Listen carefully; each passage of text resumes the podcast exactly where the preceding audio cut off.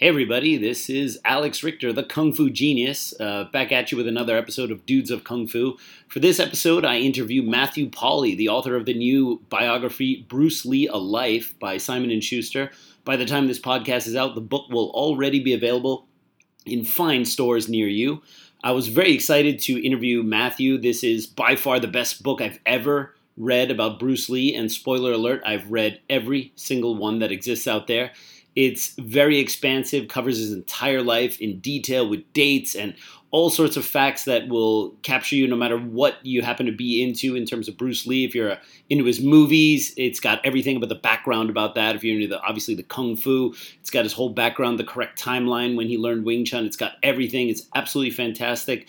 I really wanted Sean to be on board for this episode, but we had to record it at around 3 p.m. and Sean has a regular job. That poor bastard. Anyway, hope you guys enjoy it, and uh, we'll hear you guys next week. Bye bye.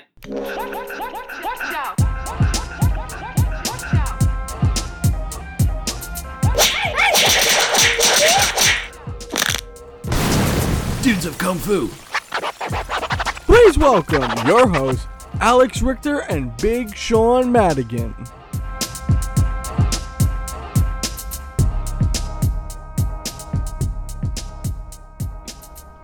Okay, here we go. So I'm here with Matthew Polly, the author of Bruce Lee A Life. Thanks for having me. Thank you for being here. I can't uh, tell you how excited I am because uh, luckily I had the chance to read the book before you came here. Um, but I have to admit, when I met you a few weeks ago and I saw, oh, you have written another Bruce Lee book uh, on, on, and not you personally, like as if you've done it before, but there is another Bruce Lee biography out there. My first instinct was, ah, another one. All right, um, but I have to say, um, when you sent it and I started reading it, th- this is by far uh, the most well researched book on Bruce Lee I've ever read. And to be honest, I've read every single one of them. and and um, what I like about it is that obviously people who are fans of Bruce Lee, the movie star, are going to love this book because you talk about that stuff and the background about how he made those films. People who like Bruce Lee, the martial artist, there's also tons of stuff in here about his training, how he taught, who he taught, that whole timeline in there. And people who want to know a little bit about his private life and, and, and, and these things that are maybe not talked about or maybe only talked about in sensationalistic ways Right. um, will also quite enjoy it. So I just want to say um, I thought the book was amazing. Um, what now? Now you've you've written the book uh, American Shaolin, Yes, right? that was my first book. and also Tapped Out, That's right. And um, and that I actually know from the American Shaolin book. That's why when I met you, I'm like, oh, you are the author of that because of course I've read that book. Um, what what gave you the idea to write a book about Bruce Lee? Uh, it started pretty simply after I'd finished Tapped Out. Um, that's where I spent two years training with mixed martial artists and got in the cage. Um, I started to search around for a book that wouldn't involve getting my nose broken. I didn't want to get hit in the head anymore. I was approaching the age where you only have so many brain cells left, and it was it was time to preserve those that still remained. Uh, and a friend of mine suggested, you know, you love Bruce Lee. He was your childhood hero. You should write a book about him. And I had the same thought you had, which was, oh, there's so many books about Bruce Lee. Why would anyone want to do this? Certainly, there must be some good biographies out there that I just hadn't found. And I went and researched it and realized that uh, the only biography still in print was written 25 years ago by Elvis Costello's former bassist, and it was, you know, pretty poorly done. And so my first thought was, no matter how bad my book is, I will be able to clear this bar. and so very soon, what I did was uh, I bought everything, every book that had ever been written about Bruce Lee. About half of them I'd read before, but a lot I hadn't. And I realized there was a ton of information out there. It just hadn't been synthesized into one book. And so that was the first process. And then the second process was realizing um, no one put any source notes. Like there was no no support for what people were claiming, and so that sent me on the path of having interviews with over 100 different people and trying to confirm stories, some of which are legendary and there's no source material, some of which are kind of hidden and hadn't been talked about because Bruce became such a legend that people were embarrassed by it. And so going through that was a seven year process of trying to get everything that had been written and try to line it up and see which things were true and which weren't. Right. Uh, yeah, I have to say that that is um, probably what I think is most amazing about your book is how it's like you said it's it's everything is synthesized together because you have different books obviously focus on different aspects of his life or career which is fine Right. but I but there is no comprehensive all in one you know from from cradle to grave so to speak Right. and and that's really what I thought um, made this book not only comprehensive but the style of writing is really great um, and the fact that you put source notes in it because you, you're a man after my own heart. I think I have the only Wing Chun book written with source notes in the back too because Right. that's always a big thing. There's so much conjecture Right. and opinion as fact. But you clearly went through great pains to cite everything where you had you know gotten your information from. And for anybody who gets the book uh, I, I would highly highly recommend not to just read it from cover to cover but also go back and look at the notes because there's a lot of things in there that are also very interesting in terms not just finding out where your sources are but there's little extra little tidbits here and there and i find it, it just as fascinating as a lot of the things you put in the book I just a, a note on that. What I wanted to do was to treat the footnotes in a way like the DVD extras. And so, for the average fan who just wants Bruce's life story, they read the book. But for the hardcore fans who know all the stories and uh, and want to deal with some of the controversies, you can go to the footnote and be like, "Oh, this is why he decided to say the Wong Jack Man fight turned out this way." Right. Because there are a lot of things that are still debated, and I had to use my best judgment, and so I wanted the footnotes to be clear look, this is what I think happened, but you can take a different take, and this is where I got it from. And if you want to go go make your own argument, read these things, and you decide. Sure, sure. Yeah, I think that that's another thing too is is allowing the audience to make up their own mind on these things. You present the facts, you present the information without trying to skew them to one way or another. Right. Speaking of skewing people to one way or another, have you seen Birth of the Dragon? I did. I I howled. I I saw it in a theater. There was only two of us, and I started laughing so hard. The guy behind me says, "Hey." Have, have, do you know the real story? And I was like, yeah, actually, I do. and he goes, what really happened? And I was like, Bruce Lee won. Uh, right, right. Um, but I, what I thought was hilarious is that um, the the 1993 movie Dragon, the Bruce Lee story, came out with a very pro Bruce and anti Wong Jack Man, and he was so upset he actually sued. Uh, and that suit was knocked out of court because it was he was considered a public figure. And 23 years later, he gets his revenge. Where in this movie, he's this Shaolin saint, and Bruce Lee is this punkish, westernized guy who needs to be tutored by Wong Jack Man in the depths of Chinese philosophy and Right. wisdom. And so, totally, totally obscured. And obviously, the what I wrote, what tries to court a, a middle path between the two of them. Sure, sure. Yeah, it, it's interesting that uh, for the longest time there really was no debate about it, and then suddenly there was a bunch of debate about it. Right. Um, obviously, when the fight first came out, Wong Jack Man immediately had something to say about it. I believe one of the Chinese newspapers in your book I read had had said that the fight had gone Yeah. Wong's way.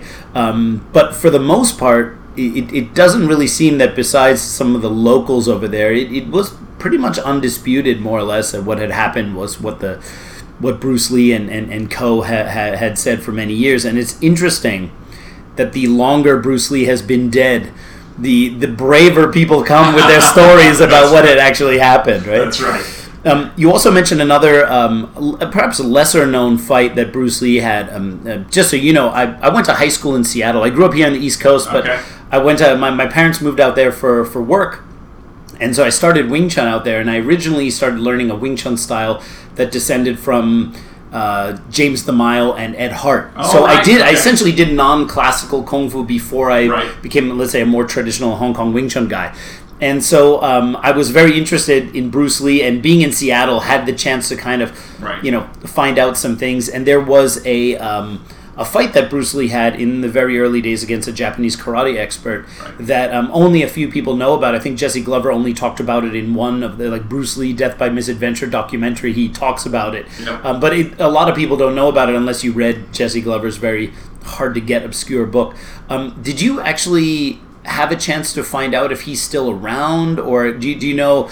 Do you know if Yoichi's like has he said anything uh, about that in, in a kind of Wong Jack Man type way? I, I would love if he were around. I, as far as I could tell, he disappeared off the map. I don't know if he's passed away since then, um, but there's no reference to him after this point.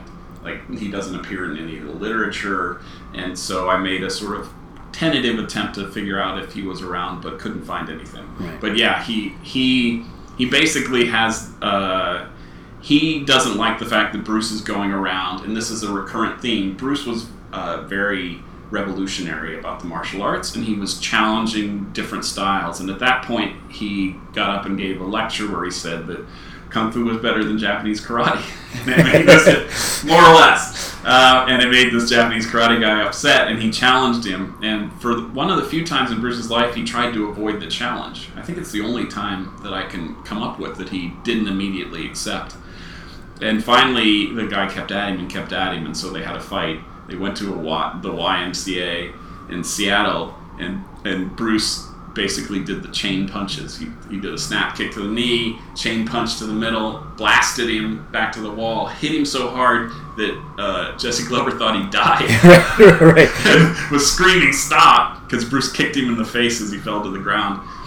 And when Yoshi came to, he looked up to I think it was Ed Hart and said "How- who was the timer for the event, and he goes, "How long did it last?" And Ed felt bad because he looked at the timer and it said 11 seconds, and so he doubled it and he goes, "Oh, you made it 22 seconds." Yeah, I think that's a great story. It's also interesting how uh, when you write about the conflict with Wong Jack Man, you basically said you know, Bruce was probably looking to have a, essentially a repeat Yeah. of that performance, and and the that that fight went a um, little bit differently, went a little bit longer. That's right. Um, and of course, you know. I, I suppose to, to some people that you know it, it's still out uh, as to what what exactly happened. So um, another interesting thing you talk about in the book is Bruce's ancestry. So for the longest time, even I believed, uh, very proudly so because I'm half German, that Bruce Lee was kind of like quarter German or something Right. like that through his mom. But you actually found out that that was not the case. I had the same thing. Every book says that that he was. A, everybody knows who knows Bruce Lee knows he was Eurasian, and they all say that he was a quarter German. And this is because I think Bruce Lee believed that, um, and he told his wife that, and she wrote it down in her first biography in 1975, and then everyone just copied her. Um, and so the belief was that the grandfather was the, on the mother's side uh, German, possibly Catholic, and the mother was Chinese, and that's how he ended up a quarter German. And I was digging around through these old Hong Kong websites one day, and I was sort of down the Google rabbit hole, and I got to someone that said, "Well, actually, his great grandfather was Dutch Jewish," and I was like, "No, that's not possible. Like, there's no way that, that Bruce Lee's part Jewish, and we haven't known about it for 45 years." Uh, and there was one source to a book that didn't exist anywhere. I couldn't find it, couldn't track it down. And finally, I went to the uh, it, the only place that had it was the National Library of Australia, and I got the book from there. And it was written by one of the descendants um, who lives in Hong Kong. It's a prominent family that was founded, the Ho family. Sir Robert Ho Tung was the richest man in China. He was Bruce Lee's great uncle. And once I made these connections, a lot of things became clear about why Bruce was so confident when he came to America. Like he came from a very wealthy, very established family, and so he had a feeling that he carried with him of being something of an aristocrat. And so he didn't come to America feeling like, you know, a peasant who's just here who's like trying to survive. He came in thinking, yes, I should be the biggest star in Hollywood. Like, Right. and if you if you don't come from a very wealthy, significant family, and you from you would never have that feeling. And so a lot of things became clear about Bruce Lee's ancestry.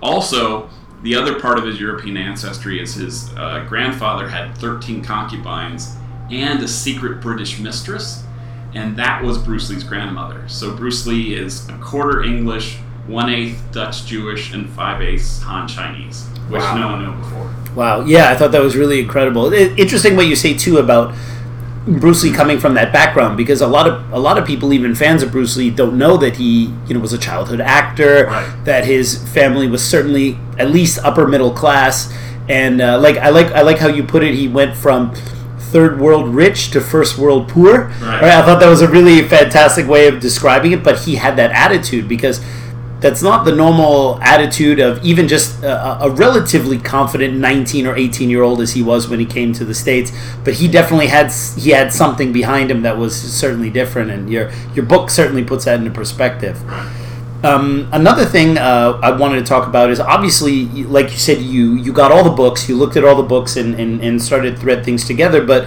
it's also apparent in your notes you did a fair amount of interviews with people face to face.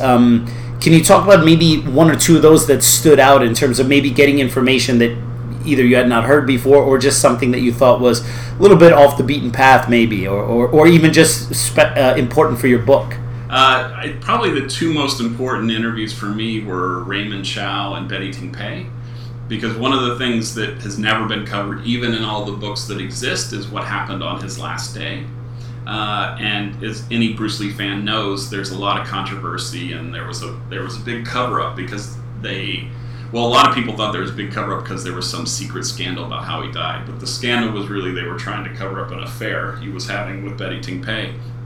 Uh, and so, in my interview with Raymond Chow, I thought I could come up with a question that would crack this open because for years he's been saying it was just a business meeting and they were just meeting. And I, so I asked him this question. I say, "So Raymond, why didn't you call the ambulance earlier?" And he just laughed at me and he said, "Ha." That's not the first time I've been asked that question. and that's when I knew there was no cracking Raymond Right, right. He was going to hold to the story that he's been telling for the last 40 years, and that was it. Um, but interestingly, Betty Ting Pei had decided um, by the time I got to her that she wanted to tell what really happened. Um, but she was still extremely nervous about it. And so I had three interview three interviews with her over a three day period, probably 16 hours that I sat next to her. And mostly she wanted to talk about her Buddhism and her beliefs and her own life, but every once in a while a little nugget would come out about what happened on that last day.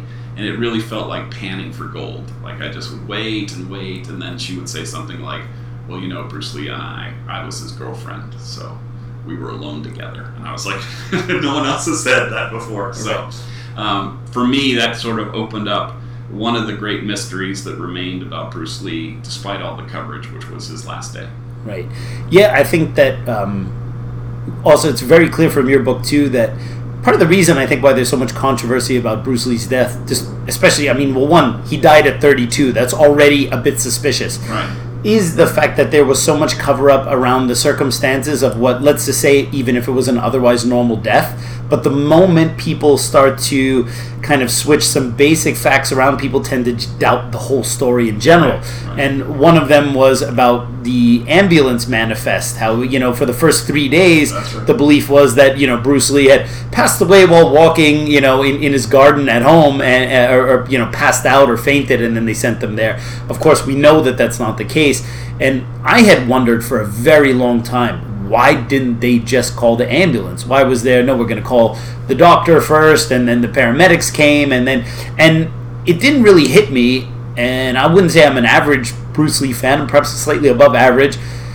It was really in your book where it was like, oh yeah, of course they they just wanted to hide where he died. It wasn't necessarily the circumstance, like even putting his clothes on and all these kind of things to make it seem like there was a, a lot of interesting facts that made it, you know, maybe the exact reason is still a little who knows, sure. like uh, unknown and unknowable, as they right. said. But it's clear that a lot of this so-called controversy was just the fact that they were hiding where he died. Yes, right. That's what I thought was most interesting is that you had on one side, one side saying nothing to see here, and the other side being like the you know the triads and the ninjas and the curse killed you. Um, and what I realized when I was doing the research is it started from something very simple. They didn't want Bruce to die, to's death to be recorded in Betty Ting Pei's apartment because they didn't want any scandal to affect either Enter the Dragon coming out or to harm Linda's feelings. And so by trying to cover up that one thing, it led to all these repercussions that lasted all these years and caused all this controversy. When you get down to the basics of it, it makes perfect sense. Raymond Chow was there, Bruce Lee was already dead and he wanted to get him to a hospital so he could declare that Bruce Lee died somewhere else. And everything they did after that was just that one imperative. And a very simple and understandable one, and not that scandalous when you think about it, but it caused all this controversy because people just knew there wasn't something quite right, but they couldn't figure out what it was. Right. Uh, yeah, yeah, and I th- that that was uh, I think one of the biggest revelations of the book um, was how you essentially simplified why there's all this kind of controversy. Um, what I think is, you know, perhaps difficult for fans to to understand is why Bruce had this so-called you know, cl- you know, he was the f- as fit as an 18 year old, as he said, and then there were these two recurring themes. Essentially, on the day he died, he he had essentially a re- uh, the same episode that he had had two two months earlier. Right. Um, can you talk a little bit about that? Because I think a lot of people don't realize that this was actually a repeat episode. Yeah. It was just a matter of he just did not get to the doctor in time. Yeah. You know, the second time. Uh, so I spent like six months talking to medical professionals trying to figure out, you know, how to explain Bruce Lee's death because this has been the great mystery. Um, we know he died of a cerebral edema, which means swelling of the brain, but we didn't know what caused it. Um, and various theories have been proposed over the years. And one of the key sort of facts is 10 weeks before his death, the same thing happened. He collapses, he nearly dies. The difference is they got him to the hospital on time. And then the second one, they didn't get him to the hospital on time. So that became trying to figure out what could have caused both events was the sort of key clue to, to it. Um, my conclusion was that I think it was heat stroke. Um, in, and the reason why is a month before his first collapse, he had the um, he had his armpits, the sweat glands in his armpits, surgically removed. Uh, and he had also lost a lot of weight and wasn't sleeping well, both of which increased the likelihood of heat stroke. And he went into a very tiny dubbing room, and they turned off the air conditioning. And he got dizzy and wobbly and collapsed and had all the signs of heat stroke. And when I was talking with Raymond Chow, one of the great revelations for me was when he said, you know, Bruce Lee was performing a bunch of kung fu moves from the from Game of Death, and he started to feel dizzy and tired, and that's when he complained of a headache and decided he wanted to lie down. And it struck me that that was very similar to what happened in the first case, and that heat stroke would explain both of them in a way that aspirin allergy just doesn't. Sure. Yeah, I think that was also also a very difficult thing for people to swallow. In like you know, in, in, in the history of medical science, there seems to be nobody who had died from taking essentially an aspirin or or ingesting marijuana or whatever. Um, and it seems strange that th- those were then the culprits, exactly. right? And so the explanation never made sense, which made people even look harder for more wild conspiracy theories. Um, and I think that the simple fact was they just didn't consider something that kills a lot of football players, high school football players die in the summertime of heat stroke. It's a very common killer of uh, young athletic men. And you know, he'd lived in Hong Kong a long time, but he'd done something that reduced his ability to dissipate heat, which was remove uh, the uh, sweat glands. And when you look at that chronology, suddenly it makes a lot more sense. And he did that just for cosmetic purposes, right? He did, yes. Yeah. He, and and it seems I don't want to blame him like you're saying uh, he died because of vanity. I mean, if you're on a, a huge movie screen with your shirt off and that's how you make your living, then it's a professional requirement. Right, right, right, right. but, but yes, he did it because it didn't look good. Got it. Um, now, recently, so so your book is going to come out on June fifth. Yes. Um, and uh, there was a review of your book by the Daily Mail, in the UK. And this is how, um, in between me meeting you and then having read the book, my first interface was reading this pretty scandalous review of your book, which seemed to, um, in hindsight, now that I've read the book, really just pick out a couple little pieces and, and, and really, you know, run with it. Um, perhaps the more sensationalistic parts about Bruce Lee's ex- extracurricular, extramarital activities. Um, so, yeah, I would like. So, I'll, I'll give you the floor here to talk about that. Damn the Daily Mail. um, I, you know, I didn't know this was going to happen. So, how, somehow they got a hold of the book, and then people started emailing me, friends I'd interviewed, and they were like, "What kind of book did you write?" And I, I was like, "I don't know what you're talking about." I went and read it, and I started blushing. I was like, "Who wrote this ter- terrible, salacious tell-all book? That- What a jerk!" Uh, and it turned out it was me. Um, but of course, what you realize is if you take everything out, of, it's a 600 page book, and there's maybe six pages that deal with um, his extramarital affairs, and they took all of that and stuck it in the top of an article in, in a very judgy way. Uh, the truth is, Bruce Lee grew up in Hong Kong where um, men were allowed to have concubines. He went to Hollywood and worked as an actor during the swinging 60s. Steve McQueen was his role model. Having one or two, he was actually pretty conservative by the, the standards of that era. And I try to make that clear in the book. Um, but the but the point is, he did have a couple of affairs, and that's part of the story that I wanted to tell about him because I wanted to tell everything. Sure. But you know, that's not what the book's about. Right, right.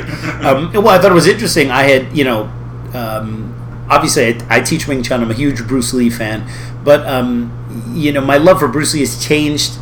You know, when I was a kid, he was a superhero. Right. As I got older and I started to realize, you know, that he's human just like the rest of us. At first, it seemed a little bitter. Okay, he's not quite the perfect superhero I imagined him to be. But as I grow older, I actually appreciate him more, in, in, considering the time period in which he was able to do the things he was able to do, and the short time period he did everything. And I had pretty much read everything there was, but I did not know about Sharon Farrell and that whole story. right. And so I was like, "Wow, this is this is very interesting." She see, and she also seemed quite enamored with Bruce Lee, which uh, also uh, was an interesting insight because you, you, often hear about these kind of relationships, but um, Betty didn't really want to talk about it too much. You never really hear right. fr- from them what it was like, and she seemed to have a glowing review of Bruce Lee as a boyfriend or person. Like she, yeah. she really quite appreciated him, and uh, I thought that was interesting how she she didn't really dump him for Steve McQueen, but there, there was no there was no end there was no end game with the relationship with Bruce right. Lee, and had later gone with uh, Steve McQueen and that at that time Bruce didn't have a pot to pee in. She, said, right? she, said, yeah. she was like, it wasn't about the money, but he didn't have a pot to pee in. Yeah. I was like, maybe it was about the money. right, right, right, um, it was interesting too. Uh, talked about the connection uh, between Bruce Lee and uh, Sharon Tate and Roman Polanski, and how the um, even at some point uh, Roman Polanski, you know, in, in the wake of the death of, of Sharon Tate, kind of suspected everybody, and there was even a brief moment where he thought Bruce Lee might have been might have might have been a suspect in, in, in the murder. That I, I didn't I had not heard that before. That that I thought was amazing. I was reading Roman Polanski's biography, and he brings it up there.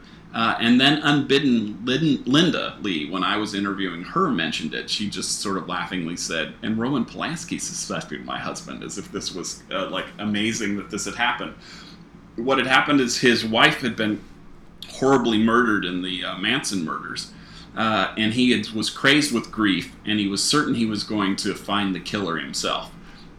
Uh, and one clue he had was someone had left their glasses. One of the murderers had left their glasses at the site, and so he bought a, a, a measuring device to determine the sort of lens of various glasses. And if he found the right one, he'd know he'd have his killer. This was like the clue he was looking for. And Bruce Lee was his uh, Jeet Kune Do instructor and one day they were working out, and Bruce casually says to him, "You know, I lost my glasses."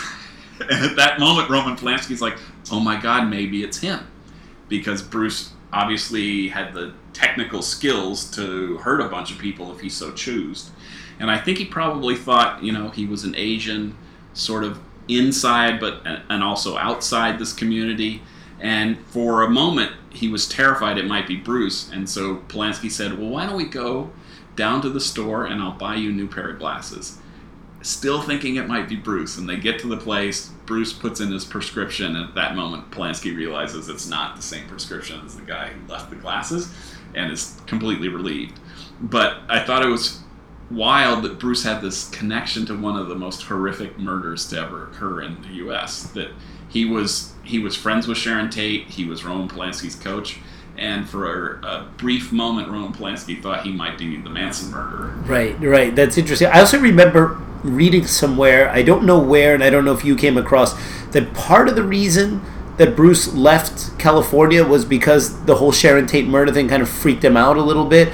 I, I remember reading that somewhere. I don't know if you came across that, but obviously he had other reasons for going back to Hong Kong. But I heard that that was a factor. I don't know if you had heard that. I, I think you could make that argument. There were bigger factors. Mostly, he needed the money um, because he'd bought a house in Bel Air he couldn't afford, uh, and he also bought a Porsche because he was trying to keep up with Steve McQueen. Um, and he didn't want to be thought of. He wanted to be thought of as their equal, not as their sort of personal trainer.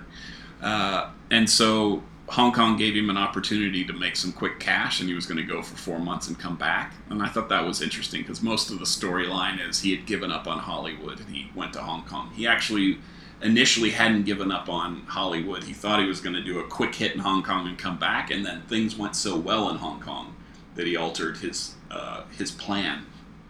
But he was absolutely freaked out by the Tate murders, and I, it helped me understand some of the criticism of Bruce later in his Hong Kong years when people like James Coburn said he was paranoid, or that he was very protective, or that he was worried about his family.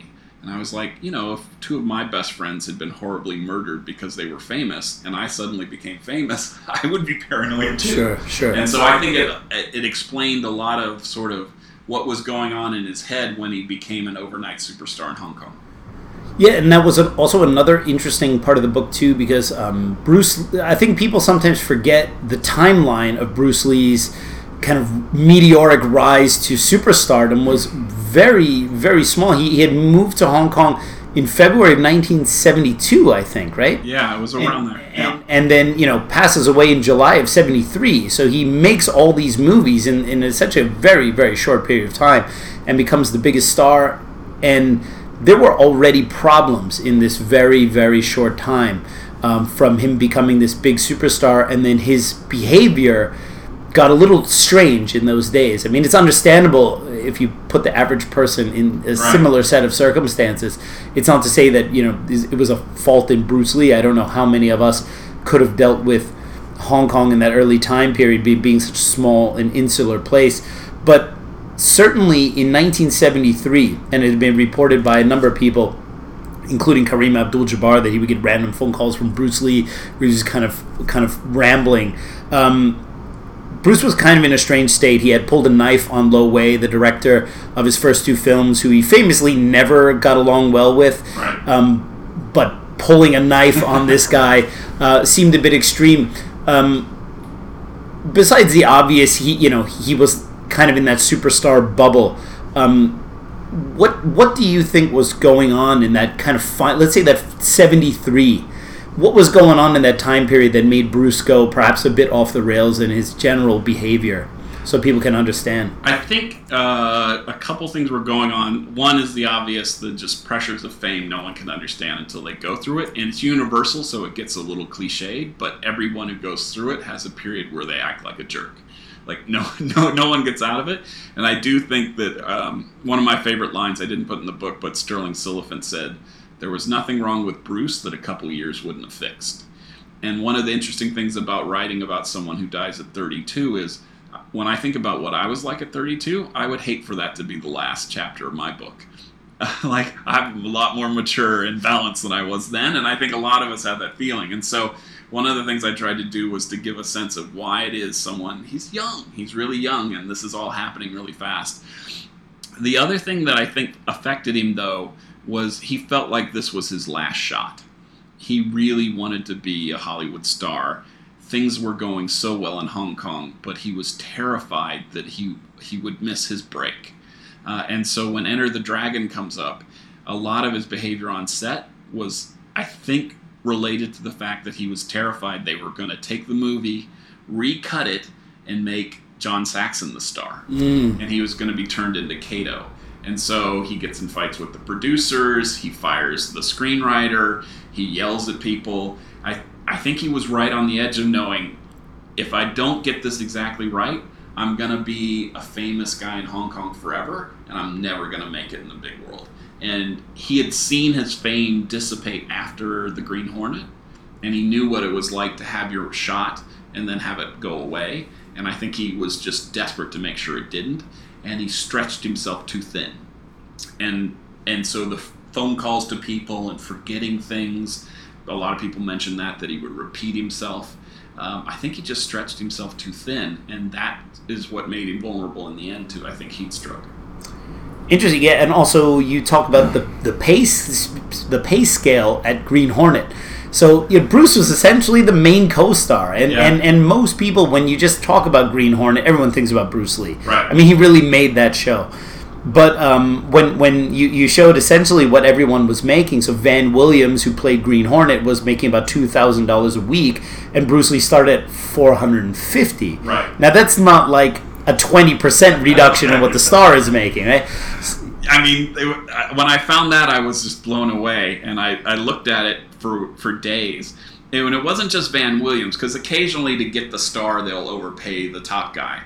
But the secretary was making double. Wende Wagner was making double what Bruce Lee was, and she'd been in like one thing before this. Um, every single person was making double Bruce Lee's salary of the main characters, and you you look at it and you just think to yourself, well, of course the Chinese guy gets paid the least. Like you just, Right. it's so obvious that this is what's happening. And I had some people try to explain it to me. Oh no, it was his first Hollywood thing. It's like no, no, no. I know, we all know what happens. The funny part of that story was um, I was interviewing Linda Lee, and I asked her if she knew, and she's like, no, I had no idea. I go, you didn't know that Van Williams was getting paid five times more than your husband? She laughed and she said, no, I'm, I'm going to take that up with Van. And so Bruce went his whole life never knowing Wow. uh, the discrepancy in the salary, and that that I thought was fascinating. Yeah, that's interesting. What what I also liked uh, about um, what you talked about in the early Hong Kong time period, when when essentially Bruce Lee before he came to the states. This is, of course, of great interest to people who practice Wing Chun and, and who are fans of his martial arts background because the question was always, well, you know, when did he start learning and how much did he learn? And um, you you basically put a, a pretty solid timeline on the fact that he started Wing Chun after he got kicked out of LaSalle Right. which would be around 1956. Bruce left in 1959, so that would kind of put him at about three, four-ish years. Four stretching. Four stretching. Two to three, yeah. right. And um, but was interesting, and I think what what your book also helps to put into perspective because obviously there are tons of Wing Chun people out there. You know, oh, Bruce Lee didn't learn all the Wing Chun and blah blah blah. But what's interesting is that particular cut of time in which he did learn Wing Chun was very different from how most of Yip Man students would have learned. He was kind of thrown to the wolves, you know, pretty shortly after learning with Wong Shun Leung, had a fight with a Choy Li Fut guy, Yeah. and then later had the boxing match. And so, in his relatively short period of time learning Wing Chun, while he may not have learned, you know, the so-called advanced technique or whatever, what he did learn, he seemed to have had a little bit of a trial by fire in terms of being able to do it. So he came to the states with only a few years of Wing Chun training, but it seems that that which he had learned, he really could use. And I think that was also really interesting. Um, how did you? I mean, besides, was that through books that you had been able to piece that together, or how were you able to get that that together? Uh, some of Wong Shun Leung's statements helped me with that, um, and and there were several other sources because every martial artist likes to tell you they train longer than they did. Right. Whenever you meet somebody, it's like, ah, I've trained for forty years, and the guy's twenty five years old. so uh, I'm always suspicious of any timeline of training. And previously, people had said he started when he was 13. Yes. Um, but it he wasn't introduced to it until he met um, uh, William Cheung, and he didn't meet William Cheung until he started at St. Francis Xavier. And when I got that, then I sort of had the time frame. He's basically 16 years old. He leaves at 18 or 19. He didn't start when he was 12 or 13 Right. he was but before then and i think this is why he advanced so quickly uh, he didn't take martial arts for self-defense he took it for self-offense he was a street fighter um, that's what he liked to do um, i grew up everybody's grown up and knew there was one guy in class who would pick fights and start them and that was bruce lee um, he didn't pick on people little older than him he just had fights with everybody uh, and that was just a recurring tale from almost everyone, which was we would go out and then Bruce Lee would get into a fight. We would go out, the his gal pals would say it, his friends would say it, um, and so he had a lot of practical experience before he started Wing Chun, and that and he picked it up because um, he met William Cheung, and William Cheung was better than him. And he was trying to figure out how can I be better than this guy? I don't like the fact that this guy's a better fighter than me.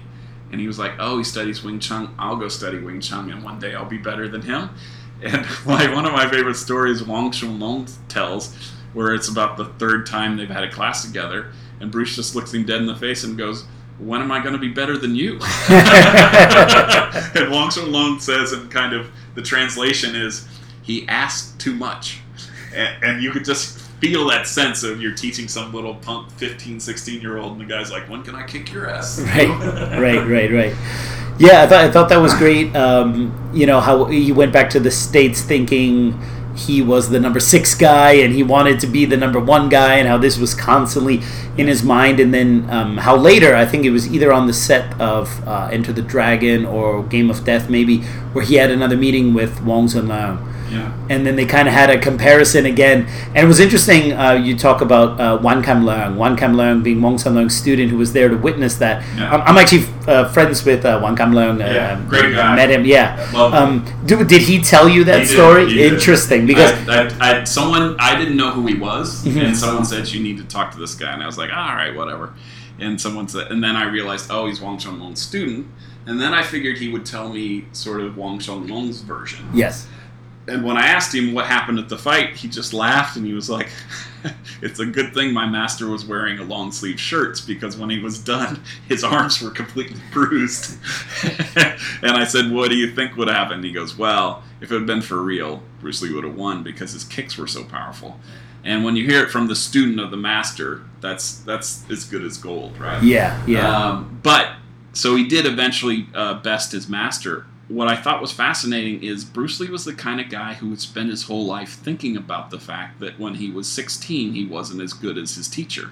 And gosh darn it, he was going to be better than his teacher. He's the world's biggest superstar in Southeast Asia. He still makes time to make sure that he can have a comparison where he's going to show his teacher, hey, I'm a little better than you and that competitiveness um, is, I think, annoying to a lot of people who knew him.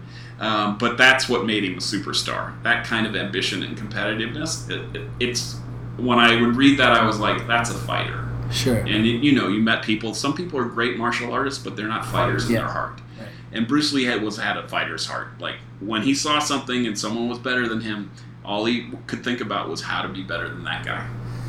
Yeah, um, yeah, I thought that w- that was uh, interesting. On you know, for Wing Chun people, there's always Yeah. a bit of a controversy in terms of whether Bruce Lee created Jeet Kune Do because at some point he realized he wasn't going to be able to either be the top guy in Wing Chun or wasn't going to be able to completely learn the system from his Sifu because he was not in Hong Kong anymore, or whether he really created Jeet Kune Do because he felt that there was limitation in traditional martial arts. So if you ask the Wing Chun people in Hong Kong, they will kind of wag their finger and say, you know, oh, that's because he he didn't have access to learn the whole system, so of course he wants to be the number one guy, so he creates his own style, so no one can criticize him. And then you ask his American students, and they're like, oh no, you saw limitation in the traditional martial arts and stuff. And of course, I always feel that the yeah, answer probably maybe somewhere a little bit in the middle. Yeah. Um, did you? Uh, do you have any opinion on that one way or another in terms after all your research? What I think was interesting uh, for me was he writes a letter to Wang Long when he's about to come back and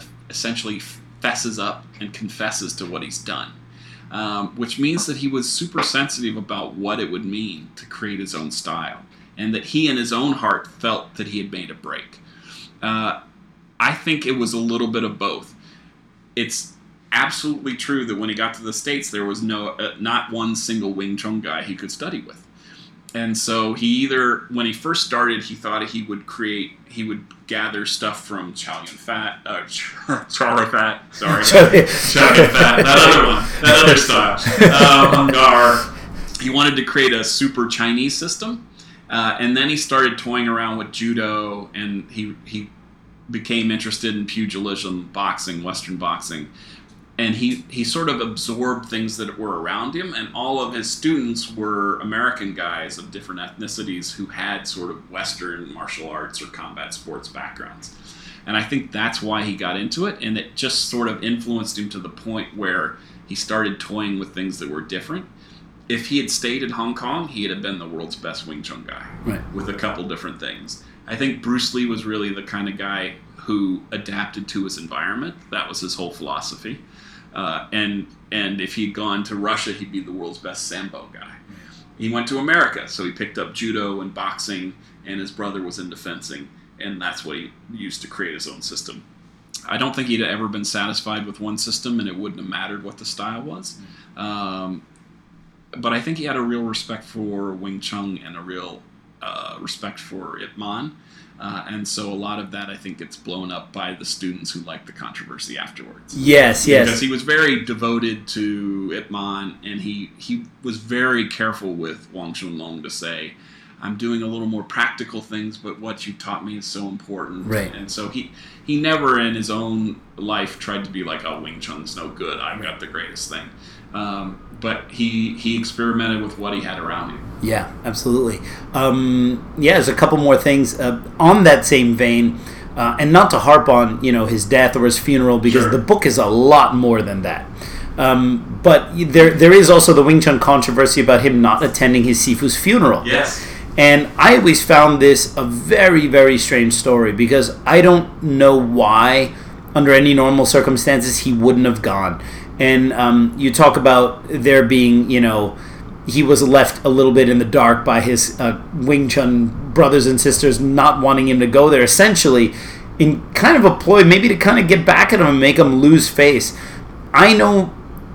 I I know from you know the Hong Kong side of things Sure. um, that there was one Sifu in particular who tipped off the press, like, "Hey, do you see who's not here today?" and kind of started that.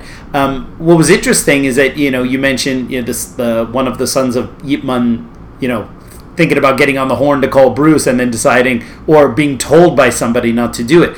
The, I guess I suppose the only issue I have with that is that really there was like nobody who had told him like and even Wong Shun Leung kind of chastised him. It's like well why didn't you tell him? Like I, I was still a little curious. I mean um, do, do you do you do you really believe that they left him out in the dark or do you believe there might have been another reason or I mean it's it's difficult to say I don't know why he would have not gone I mean I, I can't see. He was smart enough to know it would have hurt his reputation not to go. So even if he didn't care about Yip Man, which he clearly did because he met with him a couple months earlier to kind of quell the controversy, um, he would have showed up for that event. Because unlike when James Lee died in the states and he didn't go to that funeral, um, that would have required leaving and all these things. It wouldn't have required anything to zip over in some you know chauffeured car for that event. Um, it, Paul Lee wrote the best uh, Hong Kong or Chinese language biography of Bruce Lee, uh, and so I relied a lot on his reporting on that subject.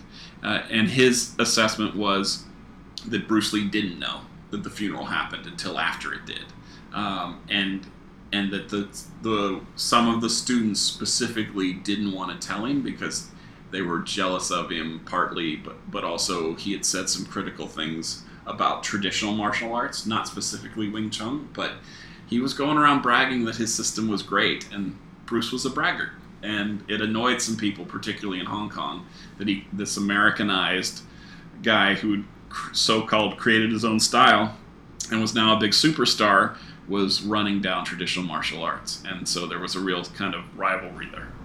Yeah, and I think um, one of the things that when I read your book, I kind of, you know, I felt that uh, it was kind of a.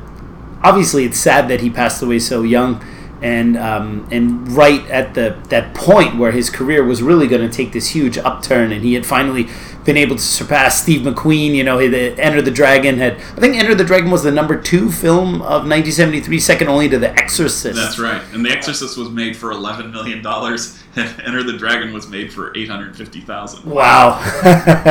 um, but I, I thought what was interesting is uh, about a week after Bruce Lee had died, he was booked to do the Tonight Show with Johnny Carson. Yep. And I'm just thinking now, you know, with with with things like YouTube, um, can you imagine if you could go on YouTube now and there would be like Bruce Lee on the Tonight Show with Johnny Carson? If you just had that as a clip, it, it would be it would be amazing. It's like it's to think of also of what could have been. Right. Um, I you just I, I, I can imagine how that might have been one of those moments in Bruce Lee's career when he's on Johnny Carson where he realizes that he had finally made it. Yeah. And it's also uh, I, I suppose bittersweet too that Brandon did make it to the Tonight Show with, with Jay Leno a number That's of years later, and then shortly after that passed away. It's, That's very very interesting.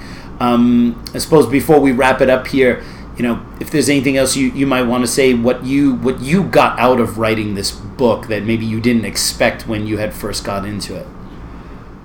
I didn't realize how hard it was for Bruce Lee to do what he did.